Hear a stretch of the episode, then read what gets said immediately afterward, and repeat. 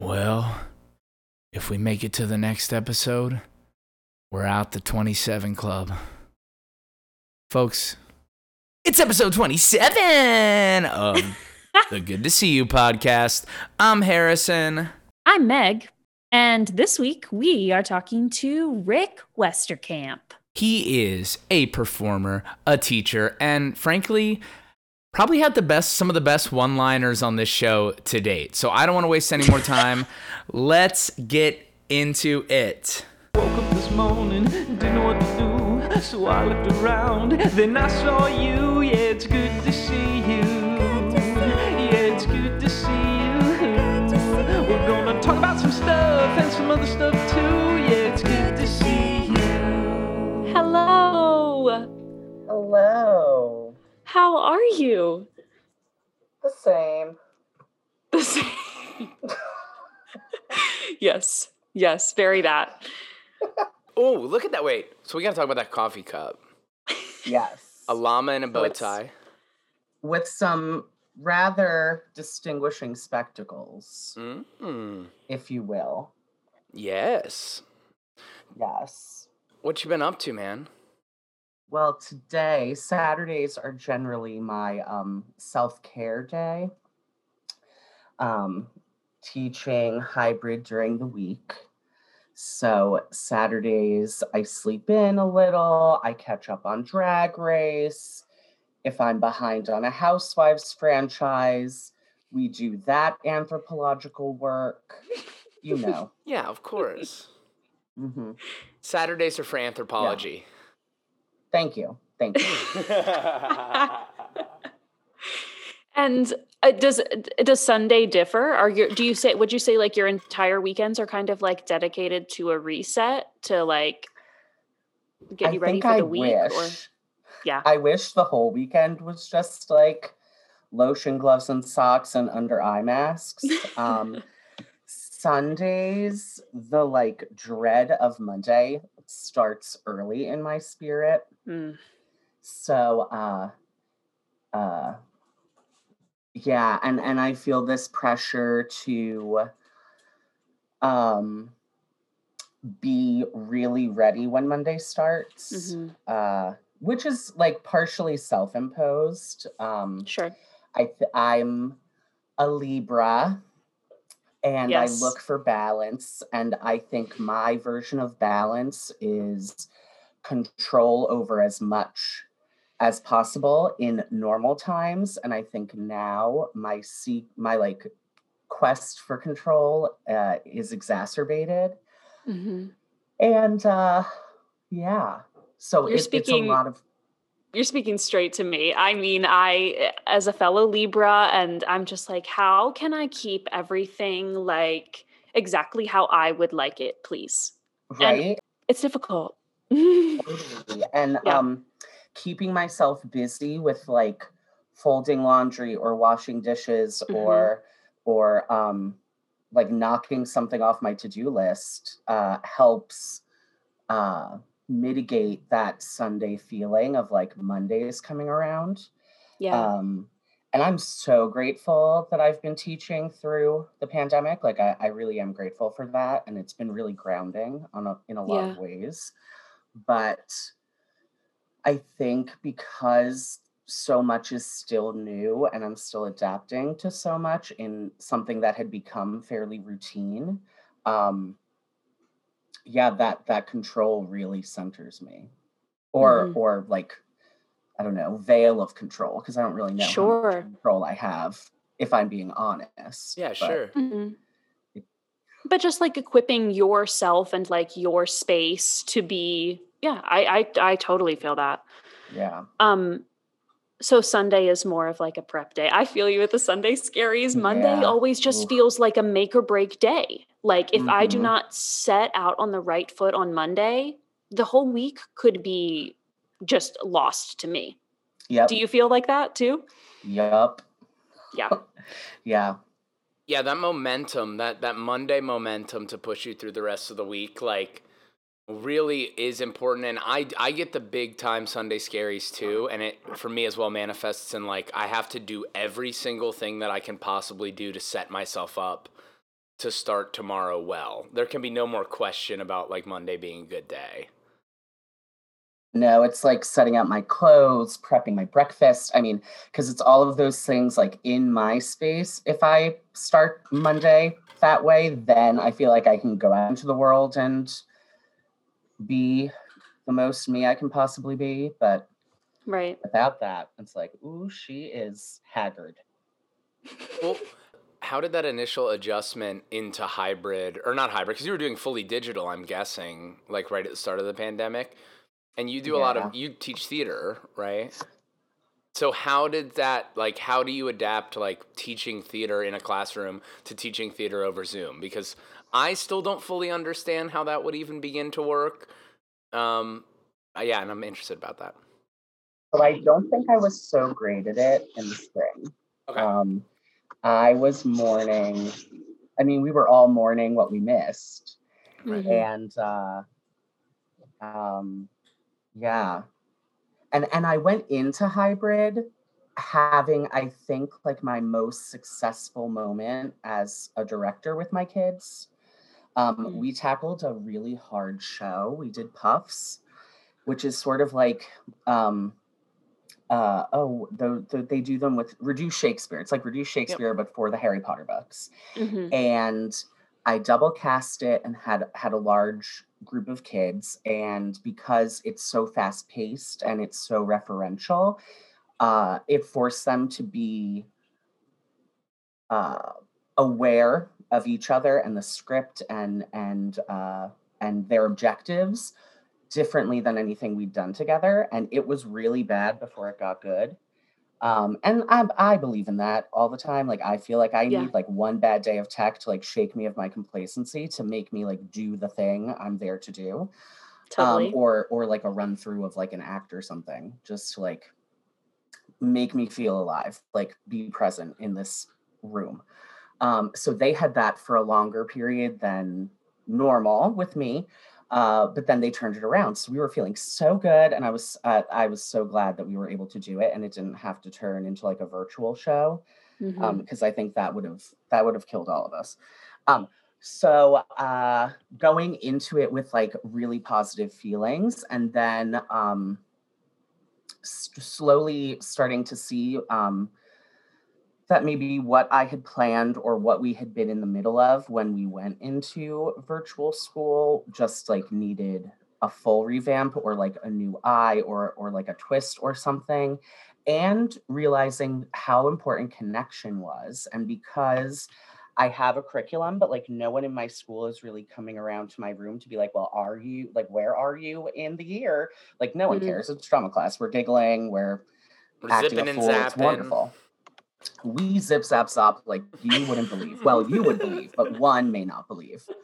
Yeah, so it became so much about connecting and about um, sharing how we're feeling in a day and other kids being able to hear themselves reflected back to, by their peers and and about making eye contact over a zoom call and about mm. listening to each other and, and about laughing so projects or things like that like they happened and and um, i sort of let them happen on a schedule that worked for each individual kid like so much grace with like due dates and things i mean it because like hi we all needed it um oh yeah mm-hmm. it's really like, hard but it became it is and and um if you are so like we had i had a couple students who really thrived because they were able to film individually at home and send it mm. to me instead of performing in front of the whole class.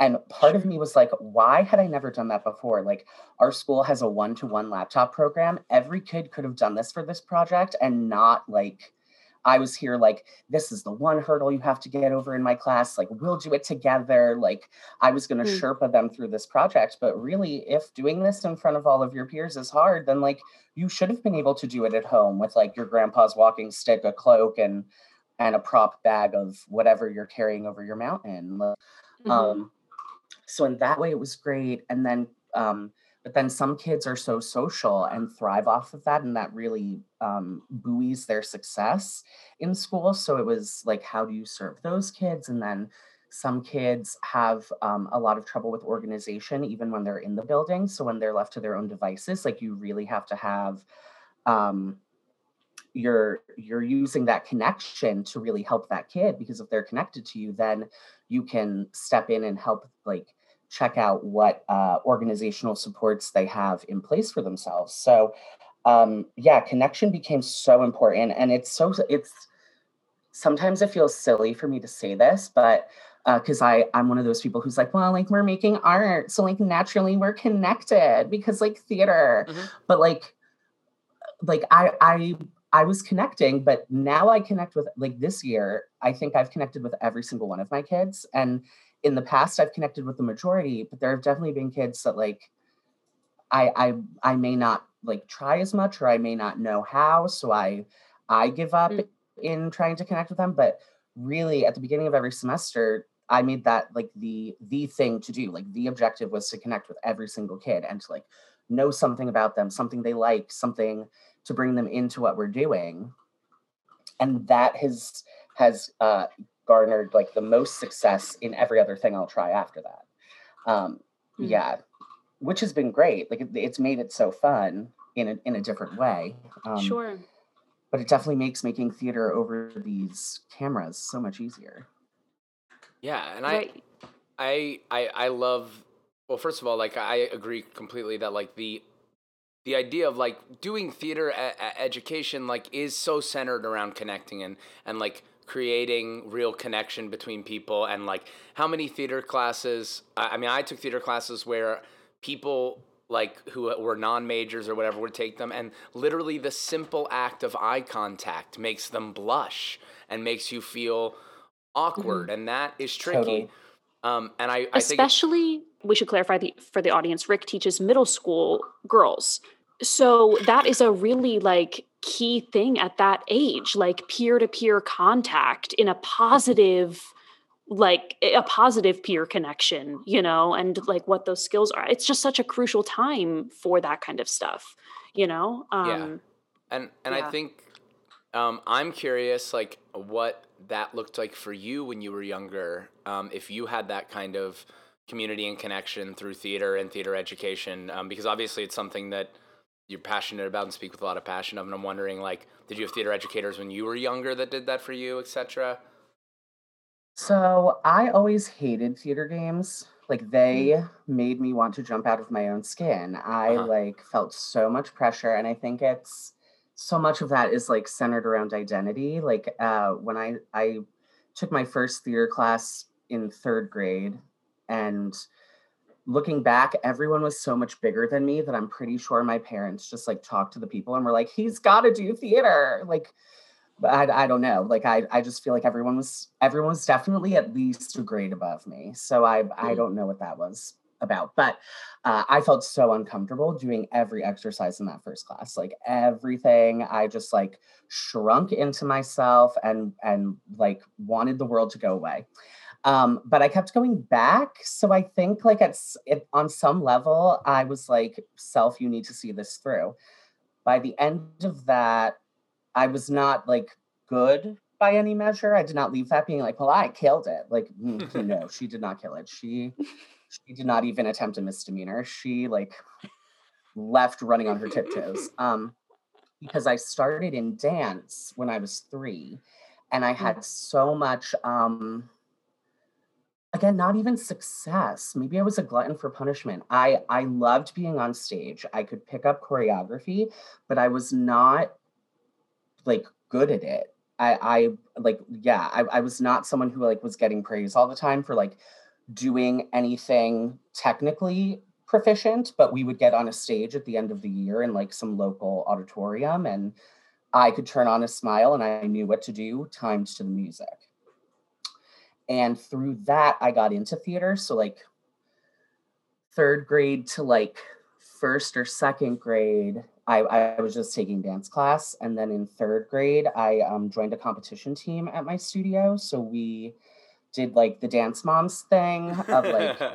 touring New Jersey every weekend from like January to May, um, performing these routines against, while being adjudicated and then placing against other studios and things. And cute worked for like a couple years. Like I got Mhm. noticed a lot because I had like this big cheesy smile and looked like I'd rather be nowhere else on planet Earth. Um, and I did a lot of tap because I I could pick up like I was good at tap. I was not like a flexible little boy or or like a tumbly little boy, but but I could tap dance. And um, slowly we added other things in, and uh, my my dance teacher sat me down in, in like middle school ish and was like, you know, like now things get technical, so you need to decide like if a stage presence forward situation is what you want to do and maybe that means theater or if you want to continue with this and that means like training differently or or putting putting in a different kind of effort or something. And uh, i did both. I, I started pursuing theater after that one class where everyone was like older than me and we were reciting like casey at bat and i don't even remember what we did but i do remember casey at bat was involved. Not sure how um, so I did both. And I think like puberty was on my side because uh, like little boys are not known for being like flexible rubber bands. Like I I was true to my to my gender in that way like uh so i think she, not that i think she was off base like she was like a second mother to me but i think in that moment like there's a different way to have that conversation um which i feel like all of us can look back on our adolescences and say well there's a different way to say that now that like wouldn't be Mhm. Mhm. um problematic Yup. um yeah um so i think like staying the course was a really big thing for me because i because i was a boy and i danced i would always be noticed in in the in those spaces like i was the only competition boy at my studio. The other boy yeah, I was my gonna ask. at If- school no other boys danced but other boys did shows. Um like what i switched middle schools to do um to a middle school that had a theater an after school theater program.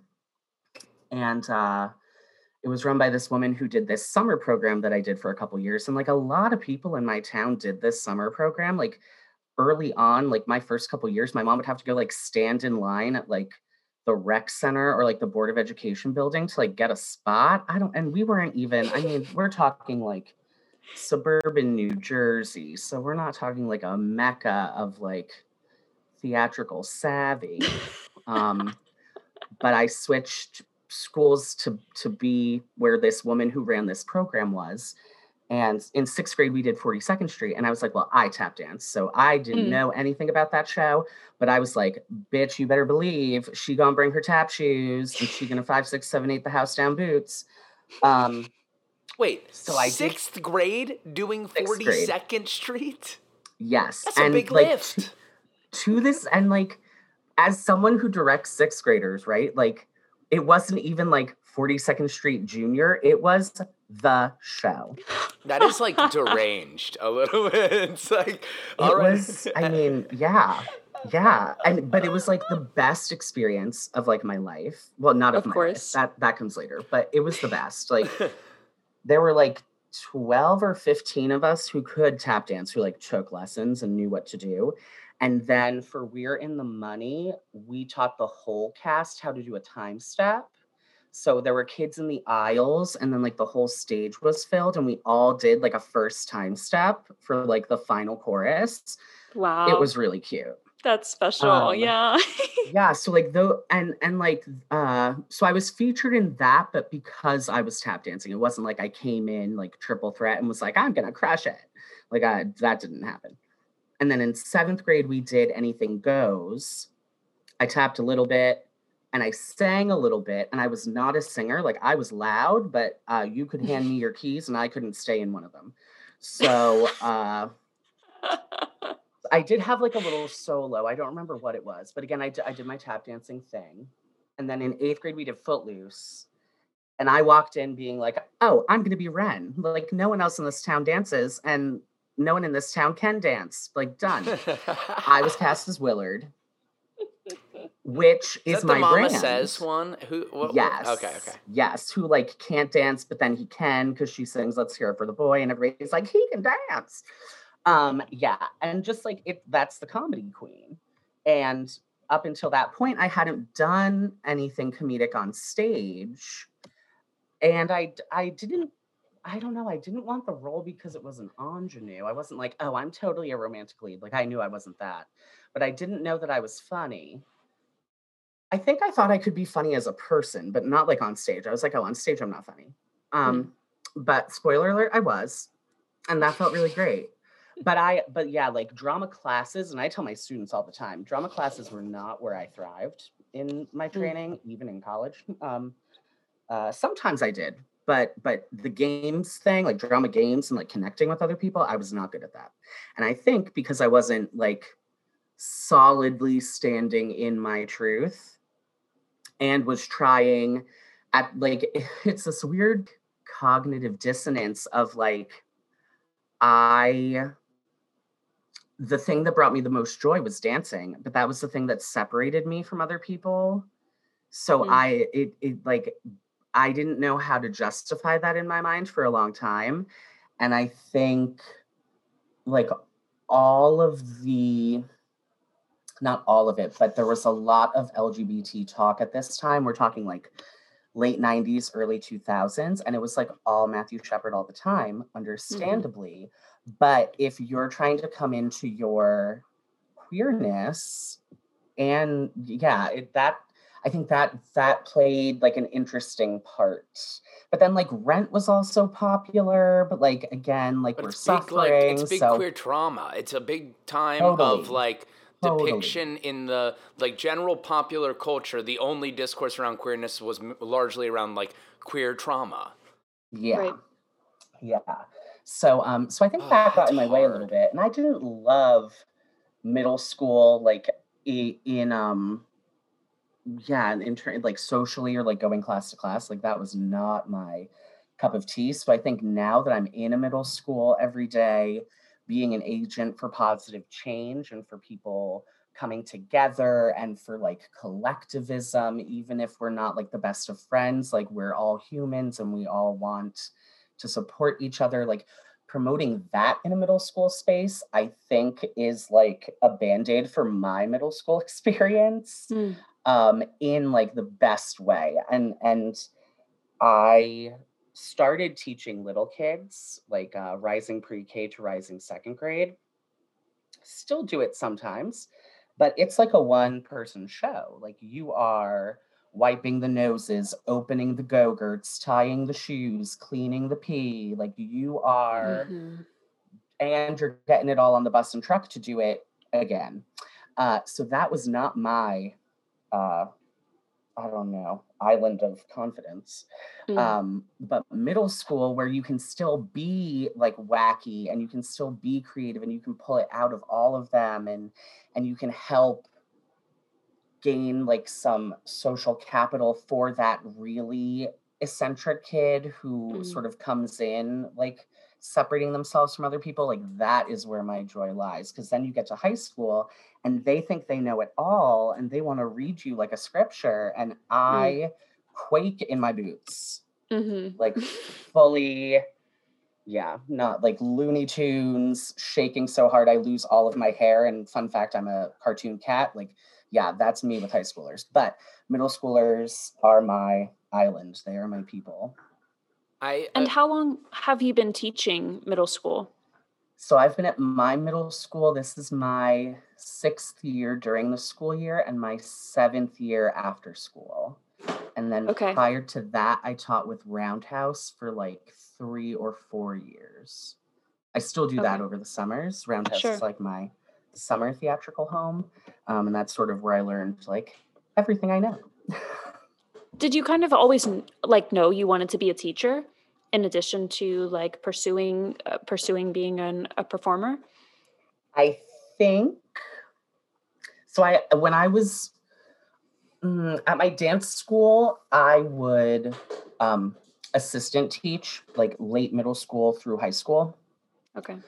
And I think a lot of that was because I could spot people for tumbling. So I could like spot back handsprings and side aerials and back tucks. And um and it also made me demonstrate. And I think in a way, my teacher was like, you need like this is easy extra training. Like if you're hmm. trying to get other people to do this the right way, you're gonna be thinking about it and you'll be here doing it. You won't have to like force yourself to do it at home. I don't know sure. that she was that like Elphaba stirring her cauldron about it, but but I I hope she was it kind of in a way.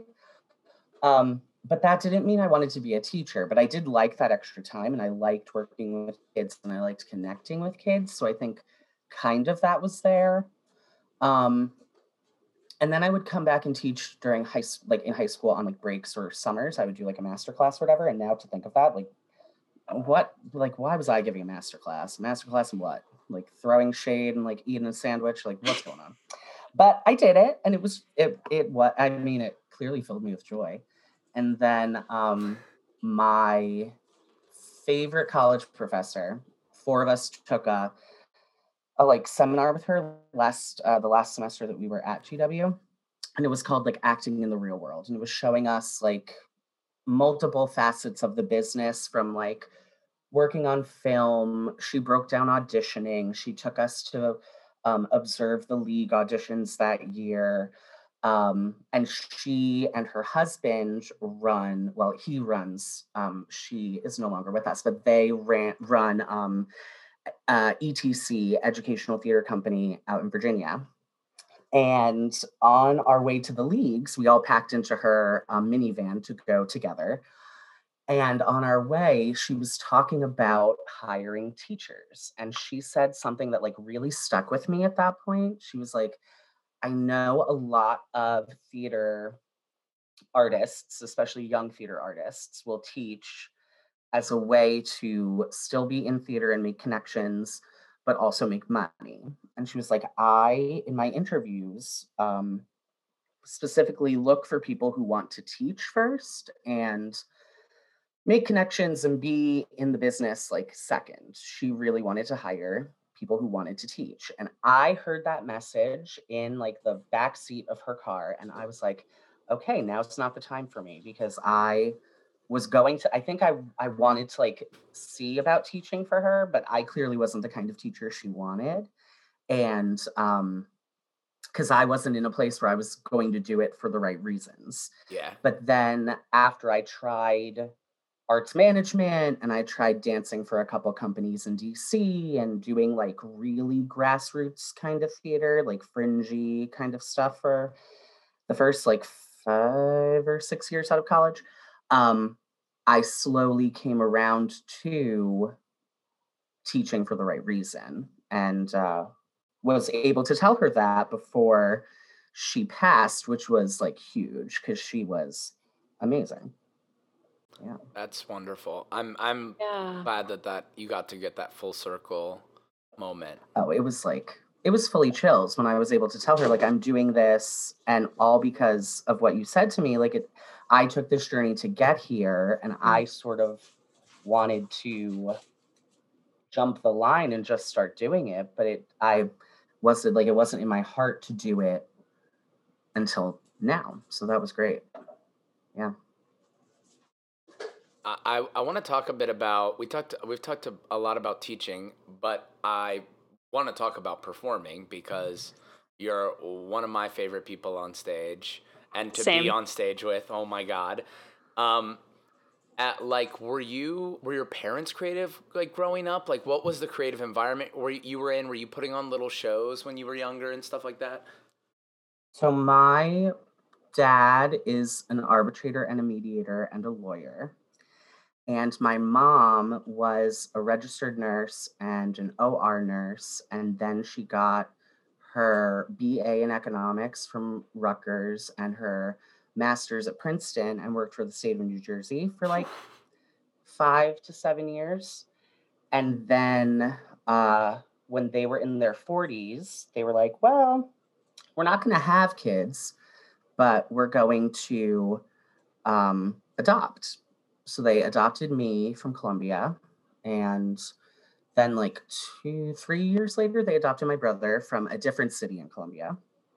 And they were not um they were not artists themselves, but they had an appreciation. Like they uh my dad's parents would take them to the theater and they would go to the theater with friends and um as I started getting really into performing and like dancing and they would pull out old playbills and they saw like Patti LuPone in Evita and like all of these things and Wow. like honest and like my mom has this obsession with a chorus line and I remember my parents sitting me down to watch West Side Story and sitting me down to watch Grease and and um Tommy Tune and Hello Dolly and um it was so funny to me because I was learning that these people were like huge and they were like, "Oh yeah, we saw Patti LuPone in Evita." Period. Next sentence. And I meanwhile, my my jaw's like on the floor. Um, so, and we lived in New Jersey, which I already said, but uh, so we went into New York to see a lot of shows. And um, growing up, I was obsessed with cats. Like, I it yeah, and I'll tell anyone. It I will, rocks. I I will it. justify it to the end of the of like the day and then tomorrow morning. Thank you. I was obsessed with the discs, the two discs, um, dancing around my parents' living room to them nonstop. I still remember the commercial with like the cat eyes and then the dancer twirling in the cat eye and, And then the like sweet now and forever at right and like now and forever at the Winter Garden Theater and girl you better believe I saw it at the Winter Garden Theater. Um, lived my best life. It was the first Broadway show I ever saw. Um, you have a favorite cat? so here's the thing. Sorry to Um, diverge, but I just have to no, know. But, but but are we diverging? Like No. we're No. still on cats. Um, so I identified as Mr. Mistoffelees growing up because I was Me like, too. he is the dancer. He Sure. twirls in the light up coat. He he does the turns, and I was like, this this is the ticket. But I was a closet Skimbleshanks. Mm, I love Steeple here. Shanks. I'm here for a cat in a tweed vest and a pocket watch and a jaunty little cap. So so that was my like my youth was a lot of that. And then I made a friend at this theater program I did at the New Jersey Performing Arts Center. My parents let me take the train into Newark by myself. I was going into fifth, um, going into sixth grade. So like not really when you want your child going into Newark by himself, but I don't know. That was a vote of and what era of the '90s is And- this? Uh, like, what year of the '90s is this? Like, This or, is like, late 2000. This is like the summer of 2000. Okay, so so New York is like, oh no, New York we're is like still tail end. That's what I'm saying. Like New York's on the tail Mm. end of being like an extremely fucked up Yeah. place. Like, like well, and I was going the- into Newark, New Jersey, which is like a little, it's like outside the city, urban, pre Cory Booker, sort of Okay, like. uh, okay, but my dad worked in Newark. So I, like, he was there if anything happened. Like, his, I believe his office was walking distance from the Performing Arts Center in Newark. Um, because sometimes we would go in together. Uh, but I made this friend, and his family friends and siblings would go to the beach near my house every summer, and they put on shows at, at Mm. their beach house, and they did cats. And because I was an unknown quantity, I couldn't be Mr. Mistoffelees. But you best believe I served ensemble cat realness. So then I went back to my backyard which is full circle serving ensemble cat realness because I think an ensemble is really where I thrive. But um, so then I went back to my backyard in in New Jersey, just not at the beach, with my like neighbors and my little brother, and I was like, well, if he can put on a production of cats at his beach house, I can put on a production of cats in my backyard. I have a jungle gym, so um, I put on a production of cats in my backyard. Incredible. It was not much to talk about, but I got to play Mr. Mistoffelees because I wasn't an unknown quantity in my backyard.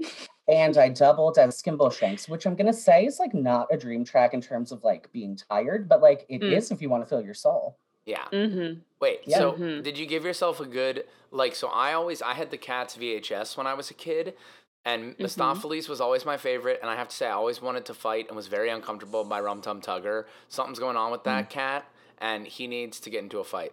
Um, but Mistoffelees, I always loved him because he had the best entrance in the show. He comes down from the ceiling, um, like riding that pole, and then he shoots. He not only just prances around doing this amazing dance, but he's shooting electricity, like just all Yep. over the stage, doing the same magic trick. Truly epic. Um, I'm a Mistoffelees at heart too. I, I, I'm Mistoffelees with. Uh, I think I got a bit of. Uh, um, I can never fucking remember these silly cats' names. Rumpleteazer. Who's the ones who does the they do the silly Mungojerrie and dance? Rumple Yeah, Teaser. I'm like I, I'm like a Yes. Mungojerrie Rising. I think. I think you are. You were born to do partner cartwheels. I like uh uh Bombalurina who does Macavity. I mean, like Love she's her. got a great track the whole show. Yes. Macavity. Yeah, that is a good track. Yeah. Well, and I That would song- like live to hear that song in your voice, Meghan. I would just Oh like, my gosh! that thank would be the you. ooh ah sensation moment. Fully. Um, and what drew you to GW? Like, it brought you to DC. You know, like, Yeah. because you're here now. Yes, I'm. I'm very here. Um, well, I had always dreamed of going to NYU, uh, and I don't know really if that was just like reading about Tisch in every Broadway person's bio at that time.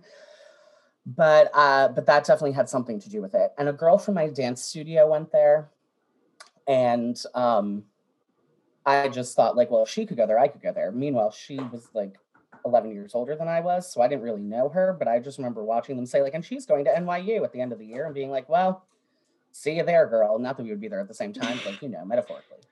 right. And then I went on a tour of it when I was in high school. My parents took me to see Stomp, and they were like, well, it's off Broadway. I'm gonna like walk around New York. I'm gonna like check out like Columbus Circle. And I was like, oh, okay. And seeing how spread out it was gave me a lot of anxiety. And I, I don't know. I guess I was just thinking, like, how would I, again, like control? Like, how would I set myself up for success? Because I was looking at it like two year, two or three years down the, the pipe, and I was like, how would I set myself up for success if if my school is all over a city? Like like I could do it, but because of the structures that I knew I needed for for myself to be successful and to feel confident and to feel comfortable and to feel safe, I just that sounded like a lot of internal work on top of being on my own for the first time. Even though my family would be across the water in New Jersey, it still felt like a lot. Mhm. So I did a pre-college program at Penn State and we did you like got like four college tours out of it. We like we came down here and we toured Johns Hopkins, Maryland, GW, and like Towson maybe, Towson or Mhm. American. And uh, I fell in love with GW in terms of like a campus, but like enclosed in a city, but like the city is Mhm. all around you at the same time. I was really into that. And I had this, I didn't really have any working artists in my sphere to emulate at the time or to ask questions of like how did you do it or or that kind of uh, a situation and i was good at school not good at standardized testing but like i could get a good grade in my classes from like projects and participation and i tried really hard and i really liked to read so that really Mm. helped especially once you get to like ap classes. And uh i applied to gw poli sci major theater minor and signed up for a dance class.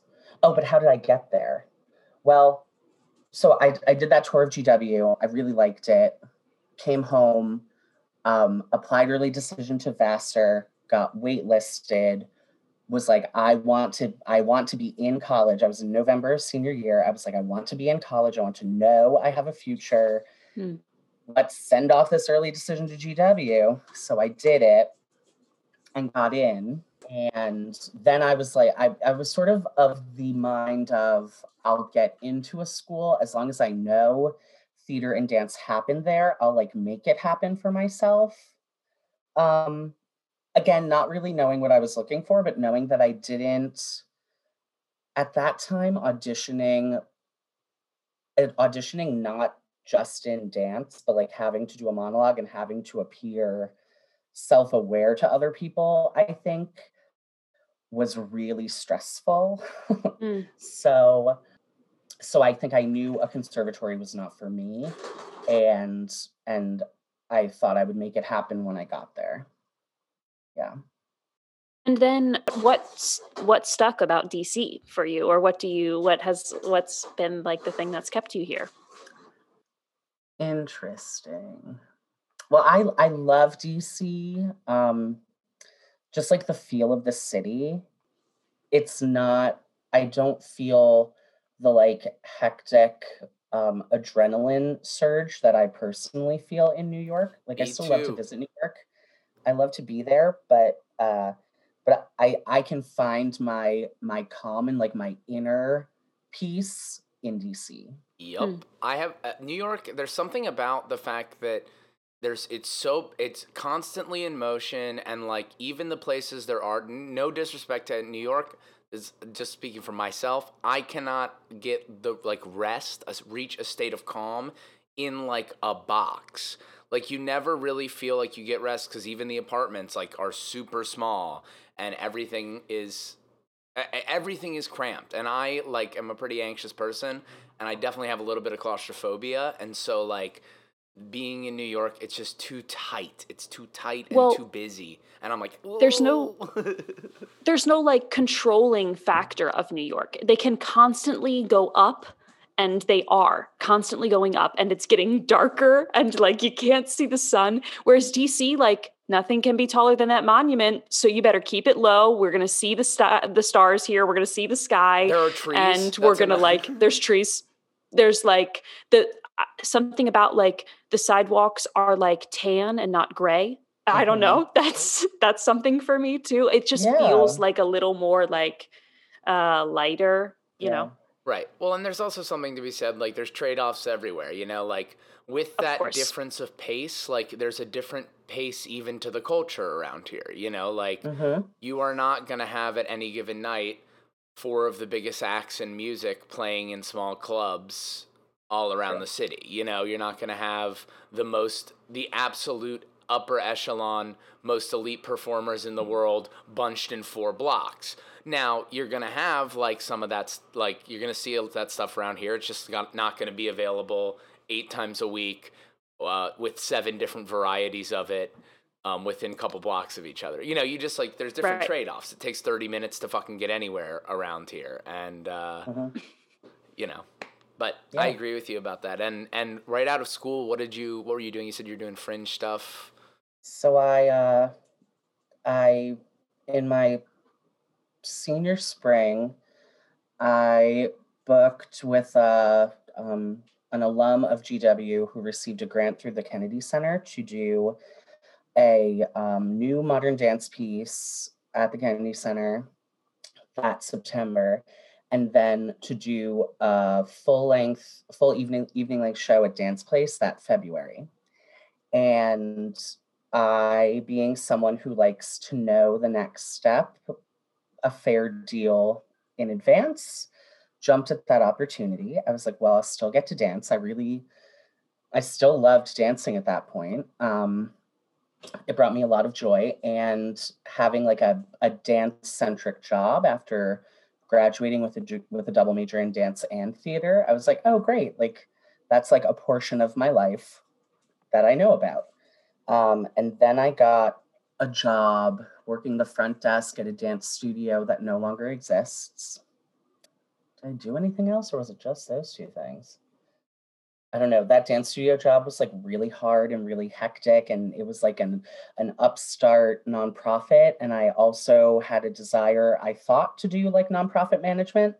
Um, so getting in the ground floor was good for like as like a first thing to like really be hands-on in a number of different um, settings like hiring volunteers and handling work studies and I learned mind body software, which like if I was going to work in a dance studio anywhere is like or like a yoga studio or anything is like really important to know. So I got a lot of hands-on experience. I also got um paid very little for doing a lot of work, which I learned quickly, mm. but and, and like sublimated my rage in ways. Um, and then from dancing for this one um, person, another alum who I had danced for while I was at GW started a company. So I danced for her as well and sort of helped manage her company a little bit. I did some fundraising. We went to Chicago Fringe. Um, I helped fundraise that. And for like two years out of college, I was feeling really connected to artists. I just wasn't feeling connected to making money. Um, and and I felt like something was missing. I I had a, a semi bad injury um, dancing with with one of my with one of those companies um, and didn't have health care at the time. Um, and and it was a rare dance injury. It was like an injury that like hockey players get that when I went to get an x-ray, they were like, how did you do this to yourself? And I was like, well, I was doing a dance move called flying low and landed on my shoulder. And he was like, oh shit. Um, so that was, it was fascinating to deal with that, not in a school setting. Mm. Um, my parents didn't know how to deal with it. They they were just like, we'll send you the money for that x-ray and hope you feel better. Like, I don't know that any parents know how to help you with that, but uh, but mine definitely weren't weren't really equipped. I mean, they did a lot to help, but it was still like, what do you do? Um, right. So at that point, I started auditioning um, for not smaller things, but I just wasn't. I wasn't like doing EPAs at like Signature or Studio or wherever. I was doing. I was like. I would work with one person and they would tell me about an audition somewhere. So when I would go audition for that other smaller thing. And uh, and I it, it was nice because I I was feeling like I was building community. I was still dancing for a couple companies while doing this, but theater is definitely more supported monetarily in this town than dance, and I learned that fairly quickly. And uh, got in with a company called Dance Ethos and was able to choreograph there, so that felt really good. Like I'm not just not just, but like not I'm not singularly making someone else's ideas come to fruition. Like I'm also hmm. having the opportunity to put my ideas out there, um, or like or pieces that were my idea forward, as opposed mm-hmm. to being like a cog in the machine of another person's creativity. Sure. Um, and and uh, oh, and then, but and then I started going to like bigger EPAs and things like five years in.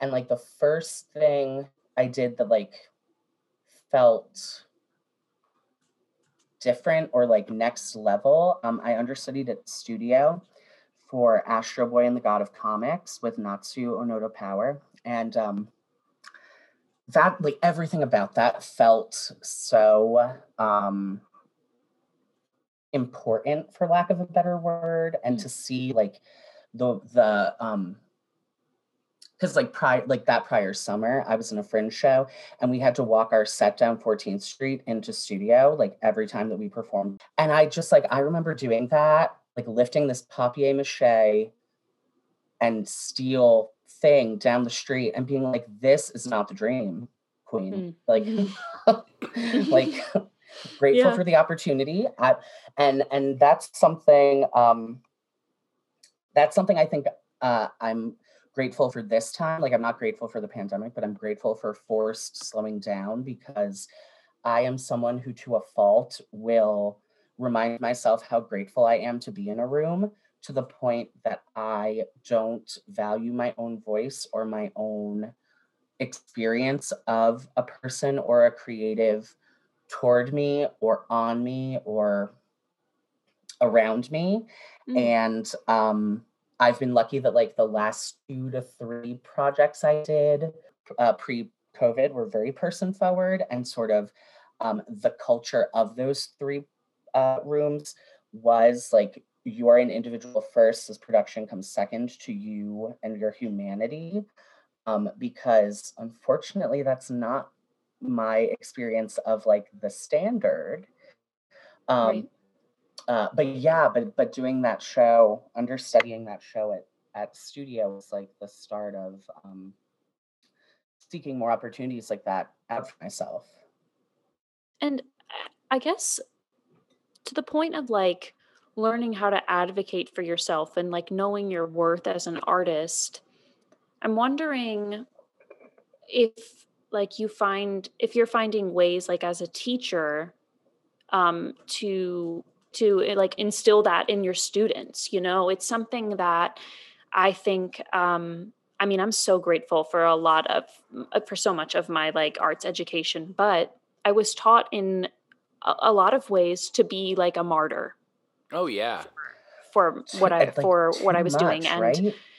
and it, you know what level. like to like like ignore and, funerals and weddings and like come like put on your like little costume because like if you don't like somebody else is gonna bite their arm off to do it it's like that is so unhealthy like, that is not conducive to making like, good things Sorry. i did like the last week of a show with pneumonia because we didn't have any swings i was like yeah uh, yeah. my inhaler was backstage. And I remember thinking to myself, like, I was so grateful for that opportunity and I was so grateful to be in that room. But too many times I tell myself, and it, it, some maybe it doesn't always come uh, explicitly from the people in power in a room, but you can definitely feel because of how other lesser situations are treated you can sort of predict in your mind or tell yourself how you'll be treated if you speak up for something mm-hmm. um, after you see something else treated a certain way. And that's not to say that if I had said, hey, I can't do this last week of this show with pneumonia, people wouldn't have been lovely and wonderful. I'm sure there's a possibility that they might have, but I did not feel that I would have been totally supported had I done that. So um, sure, there was a precedent set. Yeah, absolutely, and about the culture created, yeah. right? Like the culture creative yeah. is not conducive to someone saying, "Hey, I have this issue and I can't do the show tonight." You know, that is a that, and that is something that I think like. Um, I'm really grateful to the last project that I did before COVID, which was with you, Rick, which I think was like a really hel- a beautiful room that was really centered around just like making sure everybody had what they needed to do to execute this thing that we were all making together, which is what it should yeah. be. Um, but uh, I really hope that going forward, and, and I mean, this kind of speaks larger, like what you, exactly you're hitting on, like how even these huge scandals that come out, um, these big, um, when you find out, oh, like these big uncoverings about like the cultures at places, that's how this happens. It starts with little things, and somebody notices uh-huh. a little thing and says, "Oh, I won't mention my little thing," and somebody else notices those two people and decides not to bring their big thing, you know, and it spirals and yeah. spirals and spirals. Um, I yeah, with my kids, I think, I think it starts with me, and I don't always handle stress well, and I um can can take too much on also. And mm-hmm. my kids are the first to point it out when i'm doing that um, but they're also the first to do that thing that i talked about where like one thing that's affecting me is bothering me so i'm not going to tell anybody because i don't want to like rock the boat and the the biggest thing that i tell my students is is um, that we're here to have fun. We're here to, to tell a story and to have fun. And that if we're doing those things, then we can solve every other issue or every other thing that comes up, every personal thing. And that um, theater is all about plot plot twists. And if we wanted something to be perfect, we'd make a movie where we can do another take. But like my favorite moments as a performer are when I've watched my uh I've watched like my castmates cover something up brilliantly after we've mm. done a show for like a mm-hmm. number of weeks or where I've had to do something to cover something up like those are the moments that that give me joy and fill my cup and yeah. I try to communicate that to my students that like as a director when I see them do that those are the moments I'm proudest of being their teacher and being a director. So it really is in that modeling that like yeah, that that the the objective of our shows is for everyone involved to have a good time and for the audience to have a good time. And that if we're suffering in silence, we're not going to be able to mm. do that to the best of our ability. Yeah. Yeah, that's great. I think that's I mean that's so important and yeah. I really like man, I I just I could have benefited from hearing that, you know, as like a young artist and so I'm so I'm so glad that your students have that. Me too. I mean like they just give me this job and and these kids, these kids probably more than the job. They brought clarity to my acting career. I mm. booked shows that I would not have booked pre being a teacher because my schedule made it so that I had to seek out opportunities that fit with my schedule and or adapt a little bit. I mean, like I did Urinetown and was teaching five days a week. And I did cabaret and was teaching. I did cabaret at Olney and I was teaching five days a week. I like, but those are the experiences that fueled me the probably the most performing mm. and that gave me real life experiences to bring back to my students like being in, like when i'm in a show and teaching simultaneously i'm i'm living the thing i'm teaching them to do mm. so i have more to tell them um, and more to to impart to them and and i can apply um, industry standards to what we're doing to how we do our shows and i and i can let them know like this is how professionals do it or this is like sure. like how you would do it if you were in um, a professional rehearsal environment. So um, it's important yeah, I, that the educator yeah. is like in touch. I, I, don't know. I think that's super important, especially in something that is rapidly changing. It's constant totally. change. And like, so for I, you to be um tapped in is is critical for them.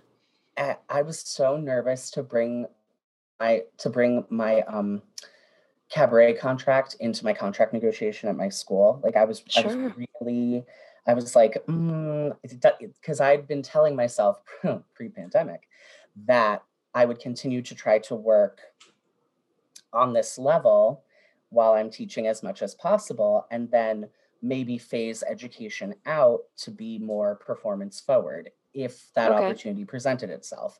That was sort of like my personal I don't know, mantra going forward.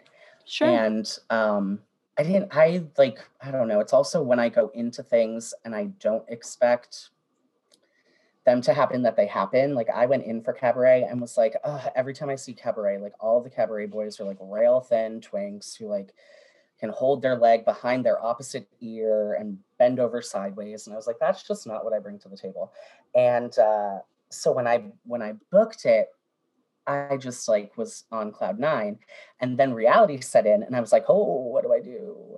so we I talked about it with multiple people at my school and presented it sort of the way that you just stated it, Meg. Like being in this production is a value added opportunity for my students and for this community because I can make what we do better and it'll make what I do with the kids better.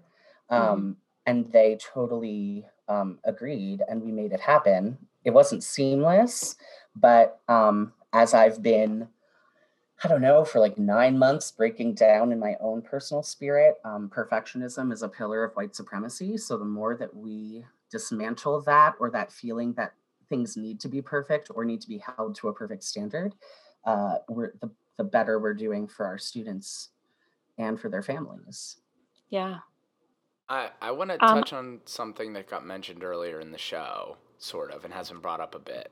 And I think it's sort of related to teaching. Um, so, you to me are somebody who is very emblematic of living their truth. And in that, in our conversation already, you've mentioned a handful of times this kind of like difficulty with grappling with identity. Um, and I'm sort of curious about your journey to being uh, you know, somebody who, whether or not you think so, like you are viewed as like, at least by me, as someone who lives their truth fully. So I am curious as how you kind of like have come into your own. You know, that's a, I imagine like the amount of outsidering, like feeling like, I, I don't know if you felt as someone who was adopted. I know that can come about. Dancing, um, being a, a gay man, like uh, and and you live it so fully and so i'm interested in that journey what that journey was has kind of been like for you. Um so my parents were always like outrageously supportive. Not out it's not outrageous they were supportive but they were just like 110% supportive. I could have told them anything and it, it within the four walls of our house it would have been totally fine and they would have mm. normalized it and I would have had space to speak it to power whole wholeheartedly. Um, uh, yeah, it was in our greater community um, that it wasn't always. I mean, uh, being adopted and being gay weren't very um, accepted in like the 90s. like dancing, right? Uh, was dancing like, you know, like that's where it's yeah, like you add wow, dancing to man. it and it's like yeah yeah so it, it was i think the the adoption thing is interesting because i am lighter skinned latino and have passed for white like virtually my entire life um, and my dad has dark hair as well so if neighbors and people in our community saw me getting out of the car with my dad it was like oh like rick kind of looks like his dad so that was uh, normalized but my brother is darker skinned Latino. So when he was with either of my parents, it was very obvious that he was hmm. not um, their biological child. And uh, I think the dichotomy of that in our house was really interesting. Um, my brother is also a performer and he's also gay. Um, and he started grappling with it earlier than I did. Like, I, uh, and dance helped this in a way. Like, um, from an early point dance went from a hobby to like the thing I did, like how I identified. And because it was so much of my schedule, I didn't have a lot of like um free time with peers for for my identity to come up. Like it was mm. mostly mm-hmm. at school. Um, like I did things with I don't want it to be like he was a dancing hermit like every day, like days in the attic. Like it, it was not that. But I didn't I missed a lot of like social things to pursue dance at this level that I that I sure. wanted to do it and and wanted to keep doing it. Um, in late elementary school, early middle school, uh, someone we, we still don't know who spray painted um, Rick is a fag on my family's garage. And um, that was really hard on a number of levels. Um, I we were also a very Catholic family and very involved in our church. And the messaging I received on those Sundays and at CCD was that um, like I couldn't be this with the rest of my family and be gay. Or I hmm. could, I just couldn't like practice or practice. Girl didn't take practice. Uh, but I couldn't be my authentic gay self in this faith community and so that and seeing this, because like it took us a while for it to get painted so you couldn't see. And then it took a while for the paint to blend so that you couldn't see that, like, oh, something happened. So literally every time we got in our car to go to school or to go anywhere, I'm sitting in the front seat next to one of my parents, like looking at this. And that was really hard.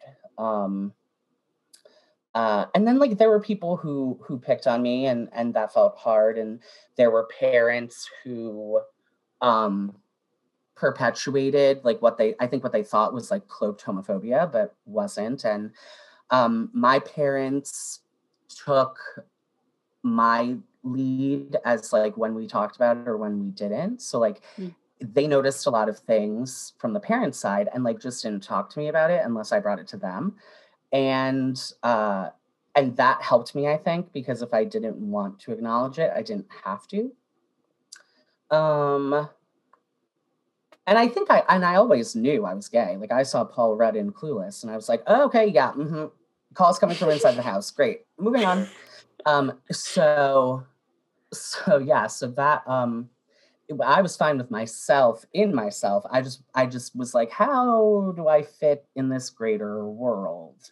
Yeah. Um and college was helpful because I could totally reinvent myself. And I'm not saying that I wasn't my authentic self in high school, but I I was teased a lot less in high school, but I think because I was so super like focused and hyper driven and I and uh in a way I think I think that sort of helped my drive or my passion to do this because I knew it wasn't like I was on the fence about like, oh, do I keep dancing or do I stop because people will stop picking on me? I think I knew they would still pick on me. I just, it just wouldn't be about dancing. It would be about any other like fucking thing. Mm. So it it in a way it propelled me forward, but it was not always comfortable. But I think I think I like speaking to that like living my truth that you um like beautifully spoke about Harrison. I think that I think I feel like I owe that to my younger self and I owe that I especially owe that to my students because I I teach at a private Catholic all girls school and we have not in the past served like we my school has not served students who are grappling with identity in the way that we should have. But in my room i always do and those students um, those students come out to me those students confide in me those students if they're if they're thinking about a name change like i'm the first one to shift that. And I think because I have the power in that space and because I hold a certain power among this, like when I'm with the student body, my normalizing someone wanting to go by a different name or try different pronouns normalizes it for their peers. I'm not going to mm. say they don't get picked on, but I think that like modeling it with without calling attention to it or without um making a joke of it or making light of it, just making it part of our day, part of our routine, like we're or like even an example of it, like mm-hmm. like using it as an opportunity to yes. like inform others, but it's just in the in the normal practice mm-hmm. of it, mm-hmm. you all will pick up on that this is something that you need to educate yourselves about. Absolutely. Or ask Absolutely. Or, or ask, but it's not yeah, we're not going to mm-hmm. make an example of this student. Yeah. Yeah, and I I like I think that I'm a fairly accepting person as myself, but I think that my students um, come into my mind in those moments where where I might not be inclined to be my best self and and that kicks in. It's like mm-hmm. I don't know, it's like it's an added purpose. Um yeah and, and i'm so grateful for it in this moment. I mean i still have uh, we had a policy during the like uh, 1 million oh oh oh the, the march after parkland. One million, million man was, was it million lives million yeah the million lives million man something like yes. that yes. So we had a policy that if you were in eighth grade you had to write your teacher a note. You had to to hand it to them. Say March for our lives. March for our yes, lives. March for our lives. March for our lives. I was like, oh my god, I can't believe. Yeah, I, I don't remember. I, it's um, hard to remember because they're all like at this point now, like the left and the right are just like taking each other's names and shifting one thing, and now like it's hard to tell what the hell is anything because that's like a joke off of. It's like sort of ripping off of um, March for Life. Like it's mm-hmm. a little bit like taking that and shifting it, and yeah. Anyway. Yeah. Um, so we had this policy where you had to um, subtly pass your teacher a note and say you were going to the bathroom and go uh, stand with our upper schoolers because we they didn't want to open it to our whole middle school, which mm, we can talk about how what that looks like. But anyway, um, so I like I still have the couple notes that my students gave me to go do that, and I'll probably have those forever. And I have mm. notes from a student last year who was having a really hard time and and educated me about different identities that like I that I hadn't heard of because of my privilege as a white passing gay man who hasn't had to know a lot of identities from to know myself. So like um yeah, I feel like I I both owe it to my students and my students sort of like come into my mind in those moments and and force me or suggest that I um, be my better self. I wow, I love that. That's very beautiful and to see also like a, one additional thing that I'll add on to that that I think is great, and it's something that like I think is really important for kids to see is like an adult that like has fun in their life, like which can be mm. really hard. Because I remember growing up, like teachers to me were always like the most serious people. Like you are a very serious person, and this is what it is to be an adult. Because this is my main example of an adult besides my parents, and I'm learning and the more educating that I start to do, like just how important it is and how mind blowing I think it is for a lot of kids to witness like an adult that's like having fun and like is still living within the rules that like we have to live in within this space, but like we can have a good time and you mm. can grow up and be an adult and you don't it, it, you can get things done while having a good time. Like it's not like life or death serious nonstop always. And I think it speaks to something Meg said earlier about like in in like youth theater training, like all words matter is sort of what I what I took from something you said earlier, Meg. And and mm. I can remember directors like losing their shit when things didn't go well and like storming out of the room and crying and like have i cried in front of my students? Oh, 100% but i it makes me think um it makes me think about like how i talk to them in those tough times where like i don't have the control anymore like the show has been uh, I've birthed my idea and they're like the doula bringing it unto the wider world. And, uh, and, and yeah, and, and in those moments, my words totally matter. And, and, and that that's where fun can come in in a great way. So i mm-hmm. i'm always trying to and i think i do this for myself when things don't go well in performances like then i'll find the joy in that performance. If i'm pissed off about that performance i'll be like well i fucked that up. But here are the things i did well. So i do that for my kids um and as i've been doing it longer i'm getting better and more natural at it. It's not it's no longer something that's like warning at the front of my head like do this. It's it's almost to quote Schitt's Creek folded into my practice. Love that.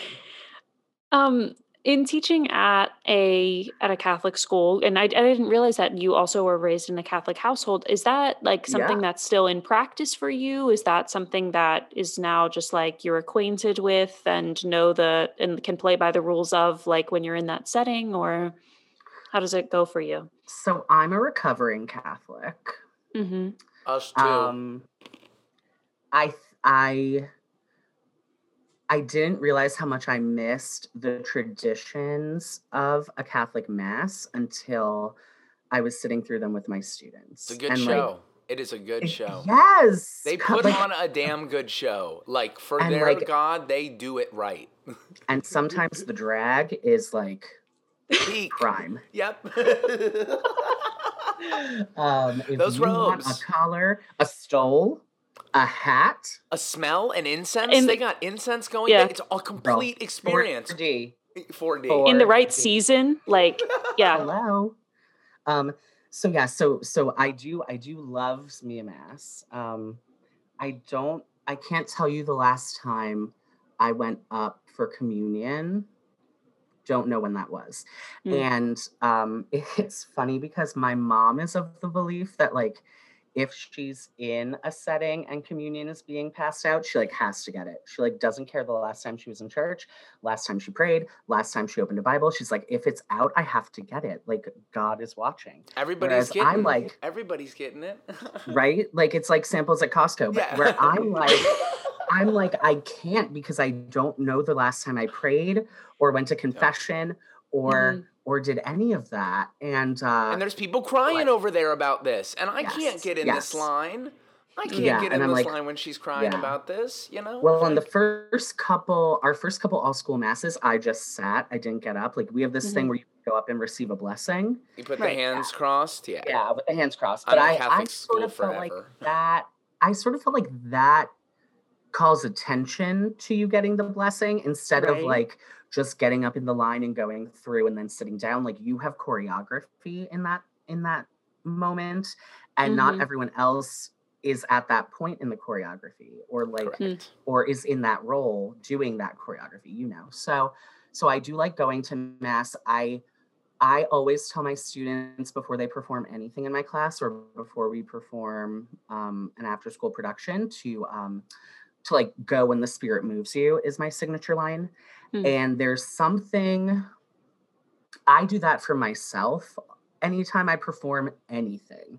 It's like a moment of silence a moment of stillness. I clear my mind and then i know what i'm called to do in that moment which it i didn't i didn't realize until i was at stone ridge is like spirituality. It's a moment of espacio. It's a moment of just like you and yourself. Mhm. um so that it's folded into my teaching practice in that way. Um i found a prayer for performers that we do as our like pre-show ritual so like that's become a part of it um so and i'm getting into father james martin um and sort of his books and his um because he he has this book about building the br- a bridge between the gay community and. Hmm.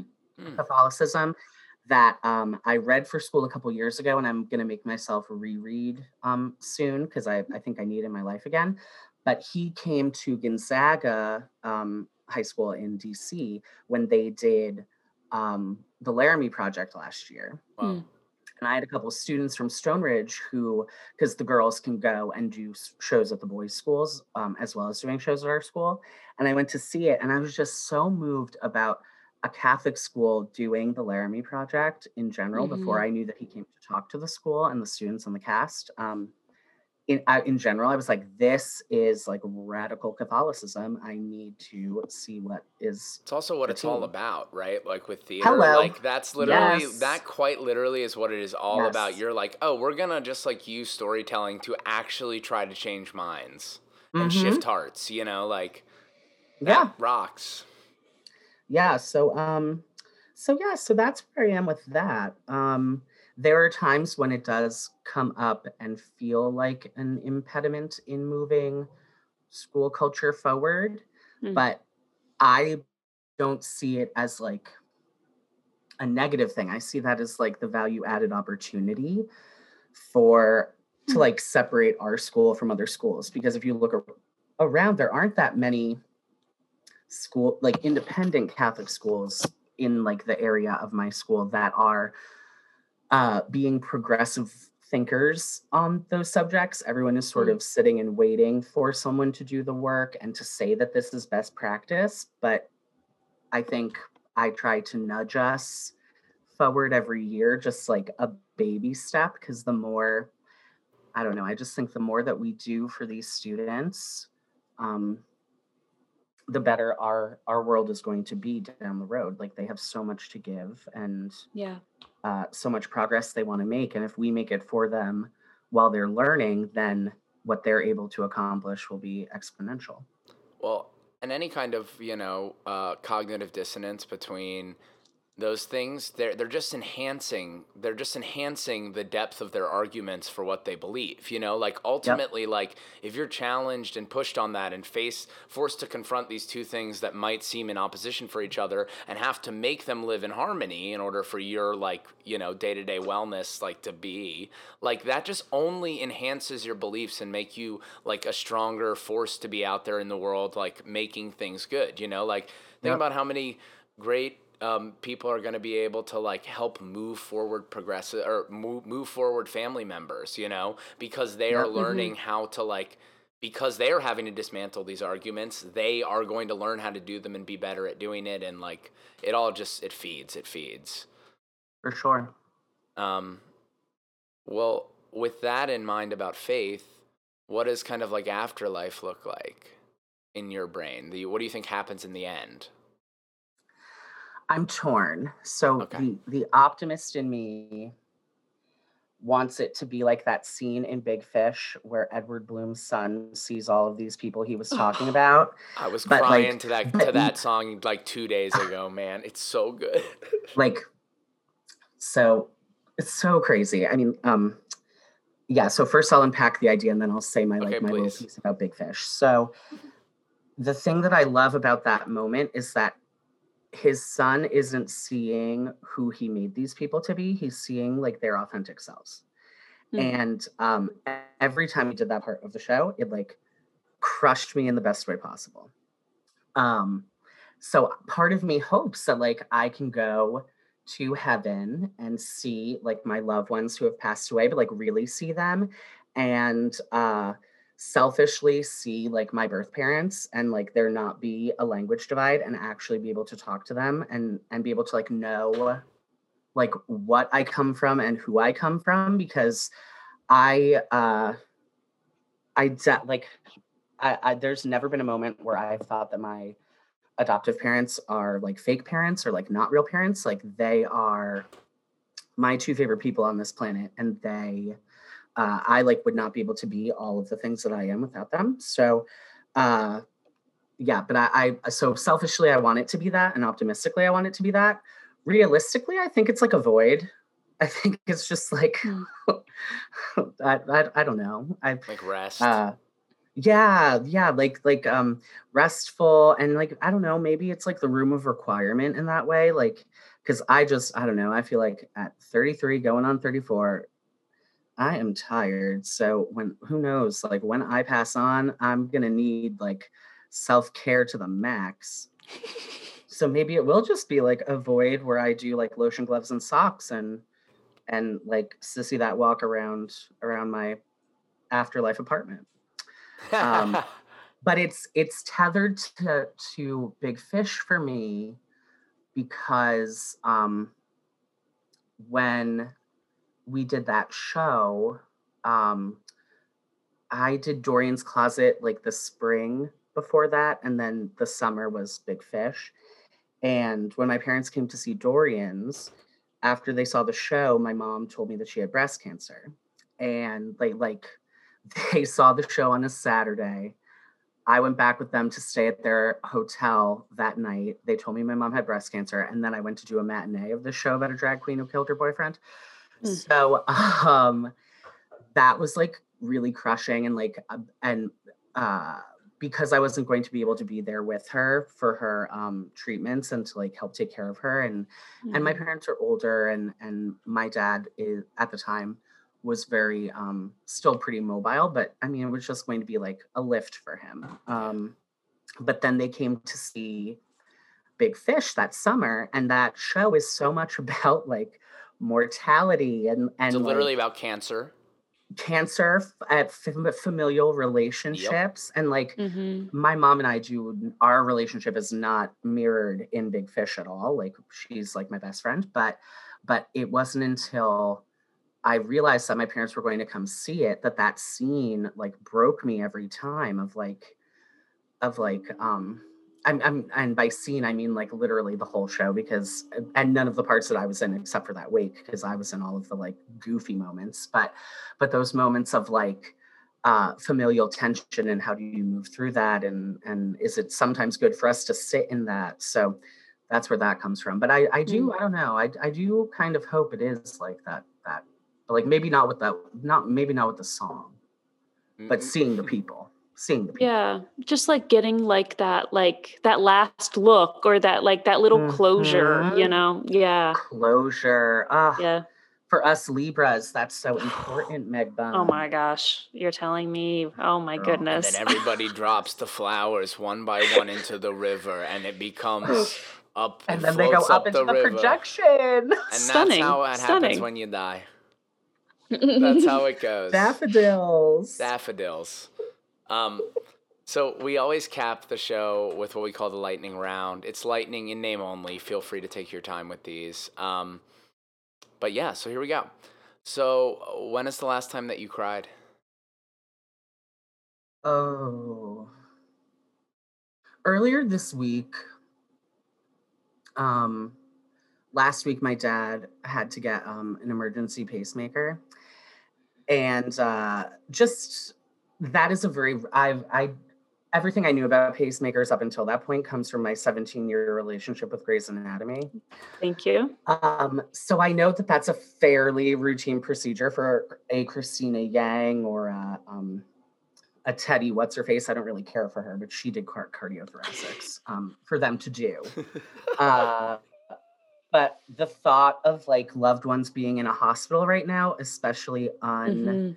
Unvaccinated, uh, sort of irked me from my complacency. And I'm not going to say I'm very complacent these days because I don't think I am. Uh, but that unexpected uh, emotional plot Mm. twist was a bit. And then I've just been kind of stressed out. We're doing a uh, virtual production of Dear Edwina with my middle schoolers Mm. and uh, I like to know control. I like to know that I am being what my students need in the moment, and I think because I'm learning so much as I build this project, I don't feel like I'm hitting the marks for them. They're having a good time, and that's the whole point. But I don't generally uh, video the productions because I want them to remember like the visceral positive experiences and not to like watch it and like ruminate on like, Right. oh my god, I look terrible. Um, because I know that's what I would do. I uh, was if I had for to. Me two too. seconds. Me I too. flat for Right. exactly two seconds. Rip the it apart. performance must be bo- must like, be burned. that that bot ma was not what I wanted it to be, or like whatever it Mhm. is, or like I made that face, like whatever. Um, so yeah, so that was like mm, last week, I think. Yeah, end of last week. Good cry. When's the uh, last time that you laughed so hard that you cried? So I've been replaying one RuPaul's Drag Race lip sync for your life over and over for myself. it's this season. It's LaLa Ri versus Joey Jay. I'm so fancy. hmm I like I've been jokingly calling LaLa Ri LuLaRoe because I'm obsessed with pyramid schemes. and I watched this like I don't know who did it, but it was like an inside the LuLaRoe scheme of like all of these women who have like boxes and boxes of like smelly leggings in their in their garages. Uh huh. And um so I was obsessed with calling LaLa Ri LuLaRoe, and then she did this like really sickening lip sync against Joey Jay, and like Joey Jay threw money, and she picked it up, and she had this like pen- furry pencil case on her head, and she took it off. She just like slayed the house down. So Mhm. anytime these days that I've needed a really good laugh, I just put that lip sync on for myself and just like go. And that that the bag dress, the bag Oh, bodice, oh. whatever. oh my god. It's unforgivable. Like let the record state it's unforgivable. It. Oh And my then gosh. Just your description of it like elevated it already. you called it a garment. It is literally patchwork paper bags hot glued It- to a corset. a disaster. Hot glued to a disaster. the Red Cross would not give Oh yeah, yeah. Oh my gosh, so funny. uh, uh, when is the when is the last version of yourself that you look at, or what is the last version of yourself that you look at uh, and don't identify with anymore? Uh, what has changed and why? So I think like four years ago, d- it, it was this time where I was feeling this pressure to be booking consistently and was also going out for things I knew I was wrong for. And then that was true that was coinciding with like uh with like a uh it's not even a group of friends like a community of people who i felt socially uncomfortable around and needed to lubricate with cocktails. And then would get to a point out in the world and be like oh no we're past the point of no no return i need to go home and i would call myself an uber from the dance floor I would say goodbye to two people and I would Irish exit the F out of that place and go home and eat some mozzarella sticks. And um uh I'm sort of like grateful for that time. Like that, like there was fun to be had. I'm not saying that I was this like binge drinking, lying on the dance floor, Sure. calling myself an uber human, but I knew that I wasn't comfortable, authentic, what have you.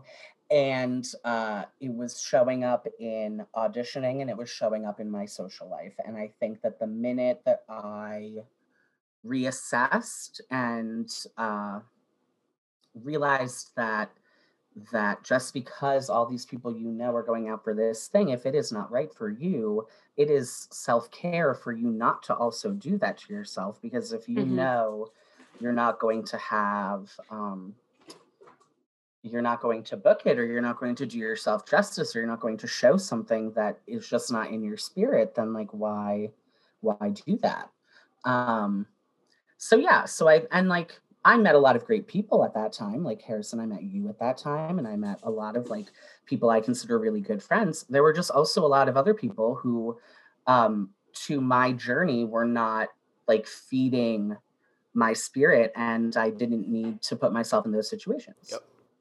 and you know that that i think like you're talking about something that's a pretty that is a relatively uh, untalked about but a tricky trap of this industry is like when groups of people when things start happening and groups of people who um, uh, uh, start working a lot and together and in groups, there starts to become this weird energy that gets infused. And it can become really fucking dark really fast.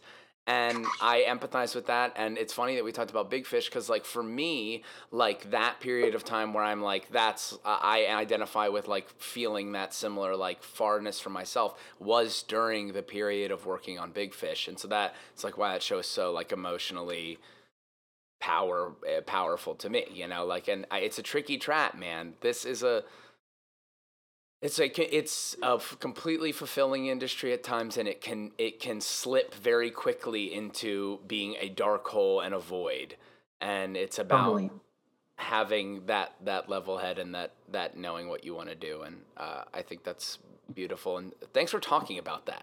Thanks for talking about that time. It's just like i don't know. It, and and uh at at the time that i was feeling this way other things like it was showing up in other places in my life but i i like didn't want to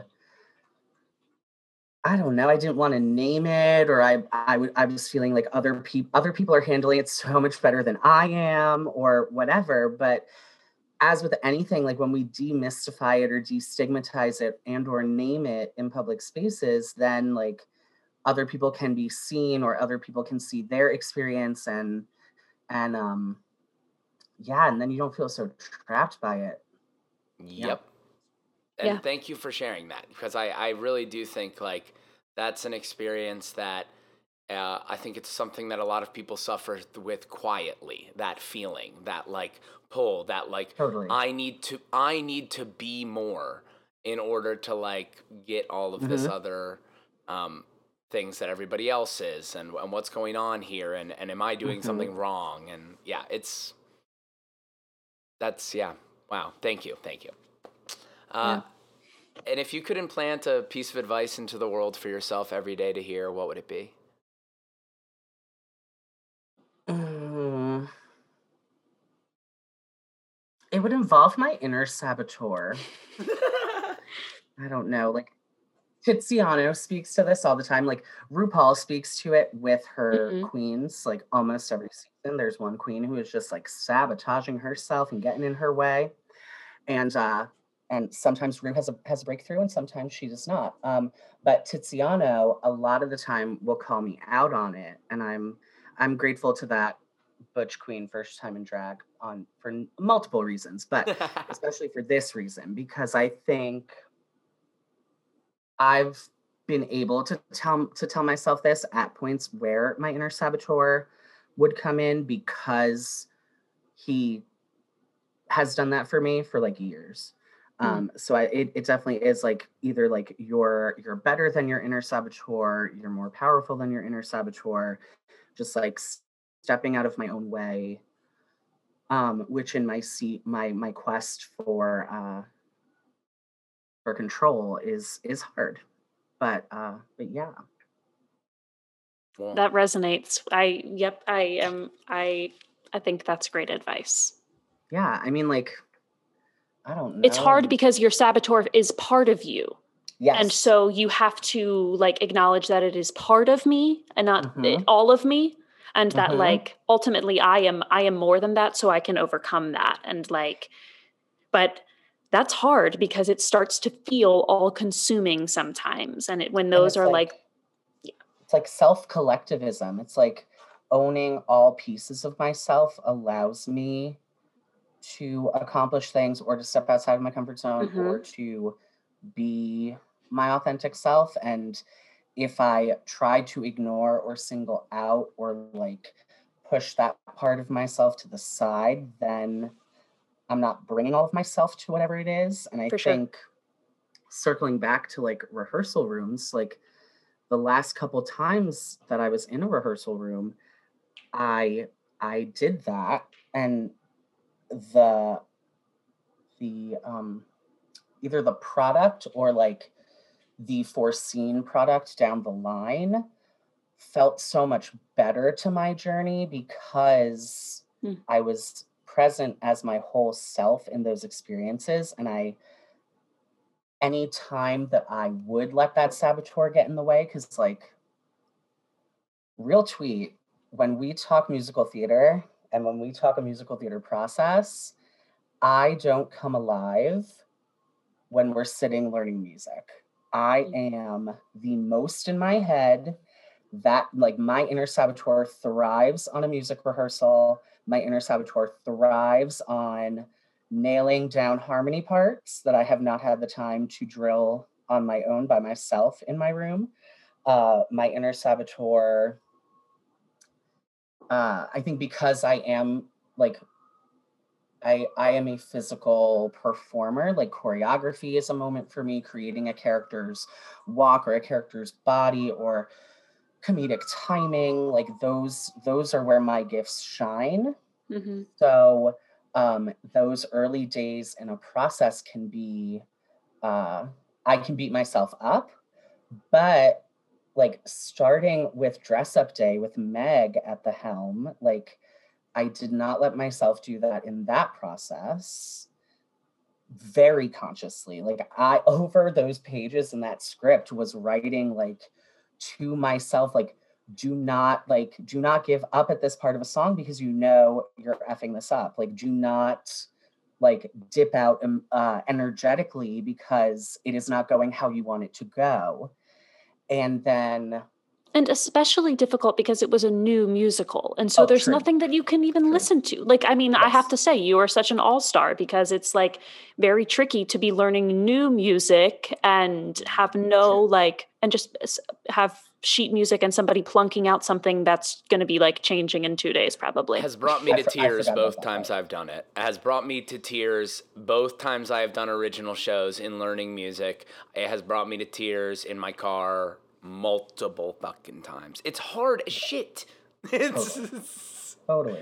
uh, good for you. And then, like, and like in cabaret um that was just such a dream that like i i like had to sit down with myself i lit an abundance candle charged my crystals and i told myself like you will be present for every day of this process like you will show up you will and like i got defeated a little bit. I'm not like if i like whatever. It wasn't like stellar but nothing like what is stellar all the time.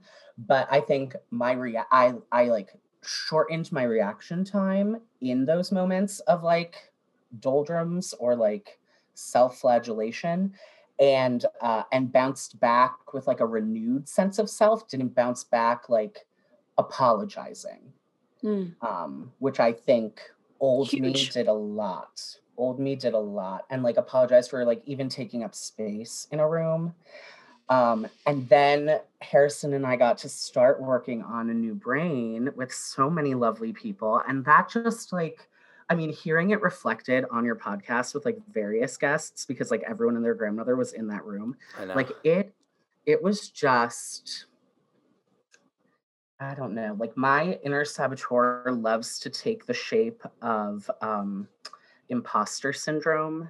Mine too. He loves to tell me that like I am not living up to something or or I need to prove why I'm in the room every day that I'm in the room.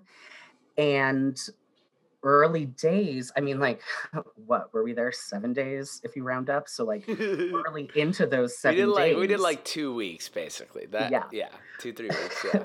so like early into that first week, I was telling myself, like, oh my God, you're not doing like what you were cast to do. Like, like, what are you doing? And then, like, one little change Kate made on something really connected with me. And then I was like, oh, like, A, this is the character. B, everything doesn't have to be a push. Like, I learned that years ago when I studied voice with Joshua Morgan, who just like changed my life. Like, uh, that man just like changed the way that I sing, changed the way that I approach what I do, changed my like outlook on myself and like my ideas of what I thought I was capable of doing. Um, in like beautiful amazing powerful ways and and that was this thing with kate. It was like it like because your essence in a lot of ways is this character you like it it's going to feel different because it doesn't feel like work because it's like it's like it was like like fit to you like a glove. So then once i gave over to that it i was like oh my god and then it was over. But Oh, uh, and and yeah, I, I wish people had gotten to see. I, I know we t- every time it comes up on this show, I say it, but it's like it truly is like what was so fun to for me about it is like, and I think you know a large testament, uh, a large testament to Kate and her casting of the show is like it was people that I love watching perform, truly fucking crushing, like crushing in like a oh my Yes. god dude hell yes kind of way like yeah and uh and it was cool and that i think is again just like a huge testament to like i agree with like i think something that i love about kate's direction is she's so eh, she's so able to just hit you with exactly what you needed to hear to push to just get the shift just goes Yep. like it's it's right over there actually and you're like oh Mhm. cool cool cool cool thank you Absolutely. And I think so much like and I'm someone who like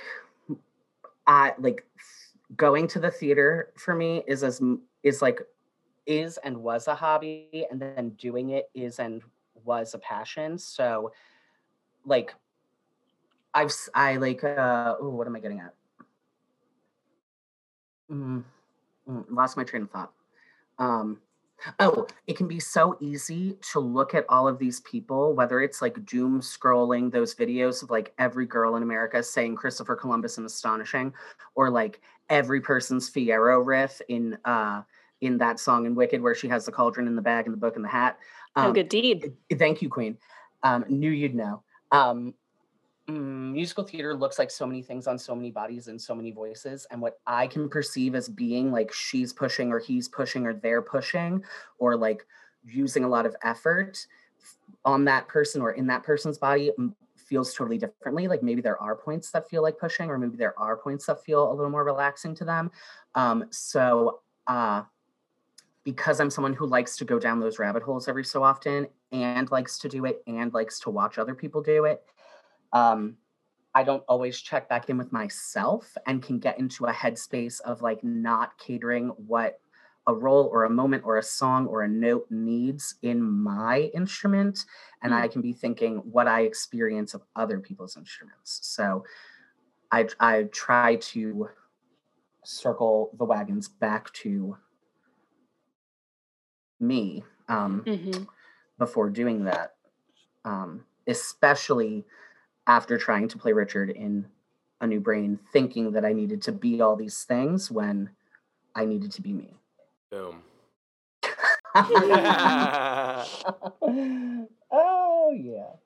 Well, Rick, this was the best. yeah Thank you so much for talking to us. I like truly you are you always just make me light up. It make to talk to you. You are so funny and so full of joy and wisdom and you know we're just better for knowing you. So thank yep. you for for coming on today. It was so good to see you. I'm so good to see both of you. I mean i've just like loved your podcast from episode one with noah and i just think that like in this time when we can't see our friends or hug our friends or like get a drink with our friends or make art with our friends that like hearing what you bring out in all of your guests and how like you make them feel seen and heard and their experience echoed through your um, curating of the conversation um, has gotten me through many of these last months so i'm just so grateful for both of you Thank you. I'm grateful for you, man. Thank you. We're grateful for you. And I'm excited for, and I hope that this, I know that this episode will do the same for other people, you know, yeah. hearing, hearing your experience. Um, yeah. So I can, oh gosh, we just and love if you. it doesn't, at least they'll look up LaLa Ri and Joey Jay. yes, and get some Or cats, or cats. Or, if you become a cats fan from this podcast, you're welcome. Yeah, yeah, it, you honestly are mission welcome. accomplished. And and welcome to the Cats verse. Like it's deep. There's so much to do and unpack. Get to work. And next step, Starlight Express. Judi Dench reciting "That's how you address a cat." Classic culture. Dame oh my Judi, gosh, folks. Dame Judi. Serving. Oh, I love it. Rick. Well, enjoy the rest of your self care Saturday. You too. It was good to Thanks. see so you. So good to see you guys.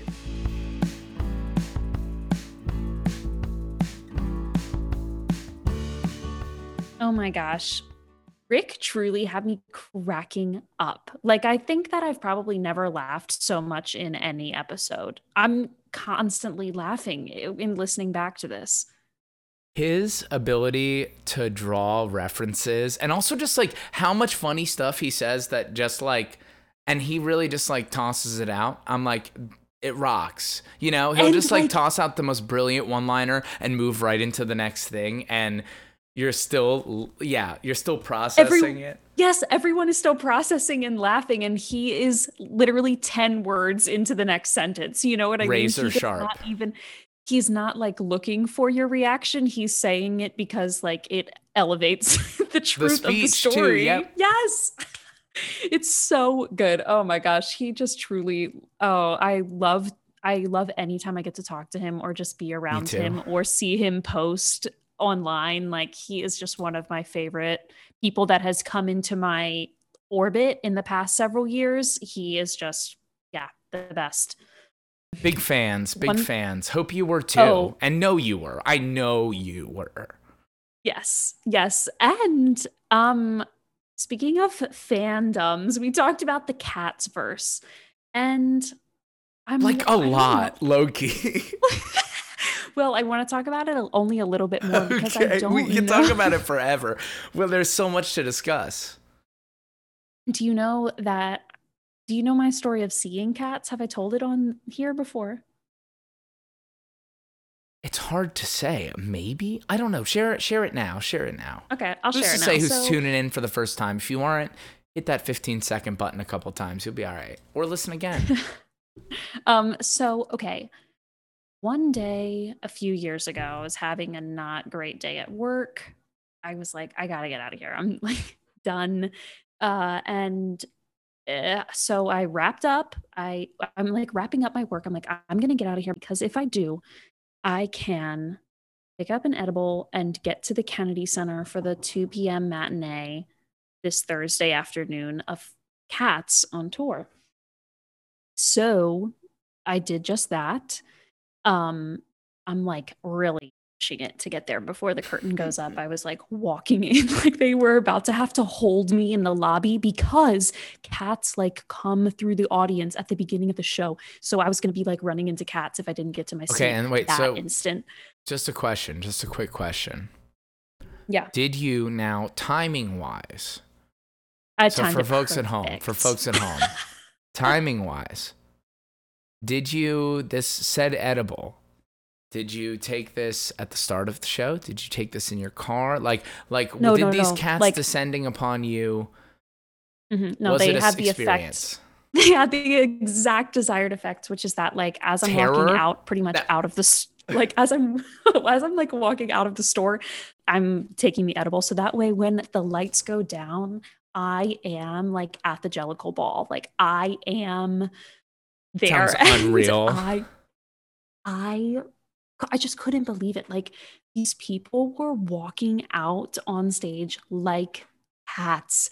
And uh, it blew my mind. And anytime I would like disengage or be like, or start to just be like, what is even happening? I'm like, ah, they're just being cats. Like, I don't know. I really had the profound understanding of what they were doing and respect. It's about dude, cats is about life, dude. But dude, it's fucking 3 p.m. on a Thursday, and these 30 people are committing to this bit better than like anything I've ever seen. And it's so about life. That's all I have to say. you just have to respect it. You like do. that's all. You don't have to like it, but you do have to respect it. Well, eh, listen, any person, any person who gets out there and hoofs it in cats, well, folks, you're going to get the Good to See You Hero Award. well, folks, you're going to get that pinned on your little lapel because you are a hero. Because that show requires 1,000 million percent commitment. And I have to say, if anybody out there is looking to produce cats, I have an offer for you. I would love to play Mr. Mistoffelees, and I will choreograph my own dance. I just simply ask, which I've done in in which I have done before in shows and in recitals. Let it be known. I won't name which ones. I'll let everybody, you know, speculate upon that. Uh-huh. Just kidding. I'm just joshing about. Um, but but I will do that if you'd like. I will freestyle dance as Mr. Mistoffelees, and as long as I can have the electricity glove effect from the original production where he's shooting electricity around. You know what I'm talking about? I I ex- I know exactly what you're talking about and the offer sounds so enticing that I'll I'll I'm going to get in on it and I am I will offer to play uh an Im- improvised uh performance of Victoria the like beautiful white ballet cat. I think that I'll, I'm also willing to come up with my own choreography and and I would love to join the production. Well, guess what? You're hired. We're a package deal. if anybody wants to buy the Good to See You Cats package, that is now available for you. we will be uh, accepting Bitcoin or GameStop stocks. so just please uh, DM us at Good to See You Pod. Uh, inquire within. speaking of dance speaking of dance um we talked a little bit about tap in this episode and i was just thinking that we should i just was it just was making me think about i don't tap dance i have never really danced well at all and i would refer to myself as madam mover and uh we but we did hoof it in the back of tap class together for, We sure for a did. few months there Yeah, we, we sure really did. did. And you were great. and I, I was very bad at it. no I, I was also bad at it like i'm willing to say that you were bad but i'm also gonna say i was bad too like I, we were both not Yeah. great I mean, we had a lot of fun, like selling it. Like we spent a lot of time learning how to oh, truly Oh, yeah. sell it. a buffalo i will I, I i could never i could never do it but darn it would i sell it I was the warm up, king of the warm up by the end. I could do the warm up like a motherfucker. You best believe if you want someone to do that tap warm up, pa, pa, ka, ka, pa, pa, ka, ka, pa, pa, pa, pa. Yeah, you best believe I can still do that shit to this day. But, you know, uh, that, the rest of it, a hair would go downhill from there. yeah yeah not for me but you know what i respect it uh immensely i think it's Oh, it's an incredible art form.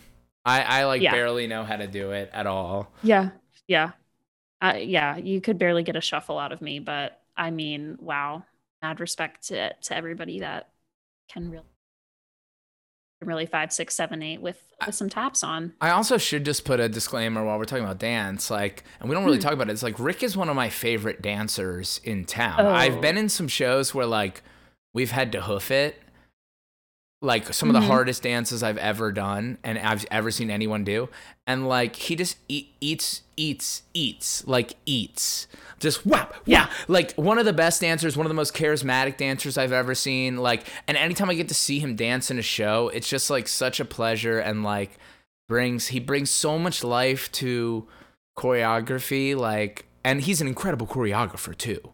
I mean, I should say. Um, Yes, I'll speak to that. We were um we uh, we talked a little bit in the episode about um Dress Up Day, which was a reading I directed for Monumental like, 2 years ago and Rick was in it and he um I I was also like sort of choreographing. I mean like that's a very generous phrase for what was happening.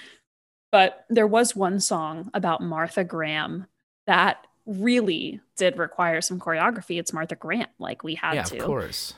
And it was a jazz number obviously and uh so i was trying to come up with something and like and rick was really good about like actually that is not easy for us. How about we try like can we modify it this way? This is going to make it look really he was in the cast but just was such like a great asset to me in trying to like uh, so kind and generous like with his talent and yeah so gosh we just adore him Yeah, I mean he's the he's incredible. I mean, dancing with him in Urinetown is like some of my favorite memories of performing Mm. indies. That actually like dancing with him, dancing with that whole ensemble of people is like some of my favorite, like most fun memories. That was a really fun cast, fun show. Um, I forgot to ask Rick where people could find him Oh, yes. online, but we have him tagged in the show notes and in the social media post, so you can find him there. You can find Correct. me at Meg Bunn. Oh, you can find me at double H, double A, double R, double I, double S, double O, double N on Twitter and Instagram. Uh, you can find oh my other podcast is back. Uh, it's rocking. New episodes on Saturdays. Um, it's called Super Mind Exploder. You can find that anywhere you get your podcasts, or check the show notes to follow the social media.